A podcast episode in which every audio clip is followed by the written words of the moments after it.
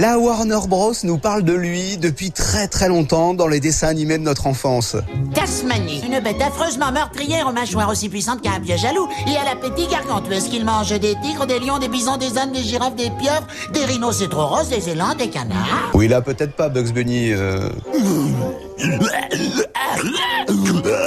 Quoi neuf, docteur?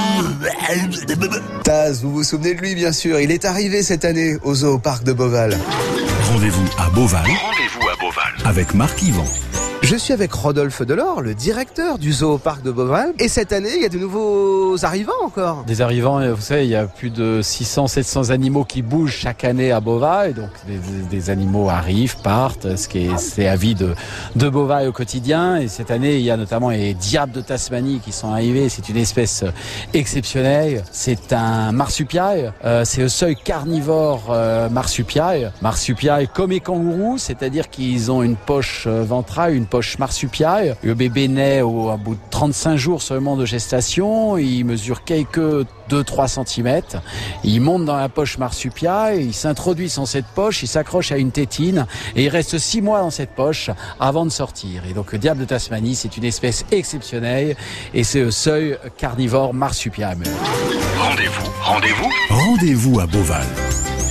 Je suis avec Delphine Pouvreau, la responsable animalière du secteur euh, panda koala et des nouveaux arrivants aussi cette année à Beauval, Delphine, puisque désormais il y a le diable de, de Tasmanie qui est venu vous rejoindre. Oui, les diables. Les. Les diables, ils sont deux, deux frères de la même portée. Ils vont avoir deux ans au mois de septembre. Ils viennent de Copenhague, au Danemark. On est très fiers de les avoir. Et vous êtes allé suivre une formation spéciale là-bas, je crois. Oui, on- je suis partie là-bas avec une de mes collègues euh, pour être formée sur euh, le comportement du diable, son mode d'alimentation.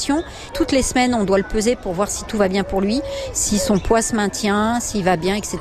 Pourquoi il mérite un tel surnom? Parce que je crois qu'il a des cordes vocales euh, insupportables, c'est ça? Alors, c'est euh, effectivement, il a un cri qui est assez particulier. Je peux pas vous l'imiter. Hein, c'est assez particulier, assez strident, qui a fait penser peut-être au cri du diable, je ne sais pas. Et en plus, il a les oreilles euh, qui sont rouges, surtout quand il y a la lumière du soleil. On- donc, quand il crie avec ses, oreilles bien rouges, euh, c'est vrai que ça fait peur. Il faut savoir qu'il est surtout crépusculaire nocturne. Il, passe une bonne partie aussi du temps à dormir. Alors, aux eaux de la nuit, il le passe dans un bâtiment en sécurité, chauffé. La journée, ils ont accès à l'extérieur. Ils sont surtout actifs le matin, vers à peu près 11 heures. Pendant quelques heures, ils sont assez actifs. Après, ils aiment bien se reposer. Il se met aussi dans une grotte très bien visible du public, avec une lampe chauffante si la température est un petit peu basse. Donc les gens les, les voient de toute manière toujours très bien. C'est un animal qui est, on va dire, entre guillemets, toujours de mauvaise humeur. C'est-à-dire qu'il est un petit peu râleur, en fin de compte. Si on l'approche, etc., il va toujours un petit peu râler, euh, voilà. Je gardais l'idée en photo que c'était beaucoup plus petit finalement, c'est de la taille d'un petit chien, on pourrait dire. Oui, c'est la taille d'un petit chien. Il y en a un qui fait entre 7 et 8 kilos et le plus gros, il fait euh, 9 kilos. Donc euh, un bon petit chien quand même.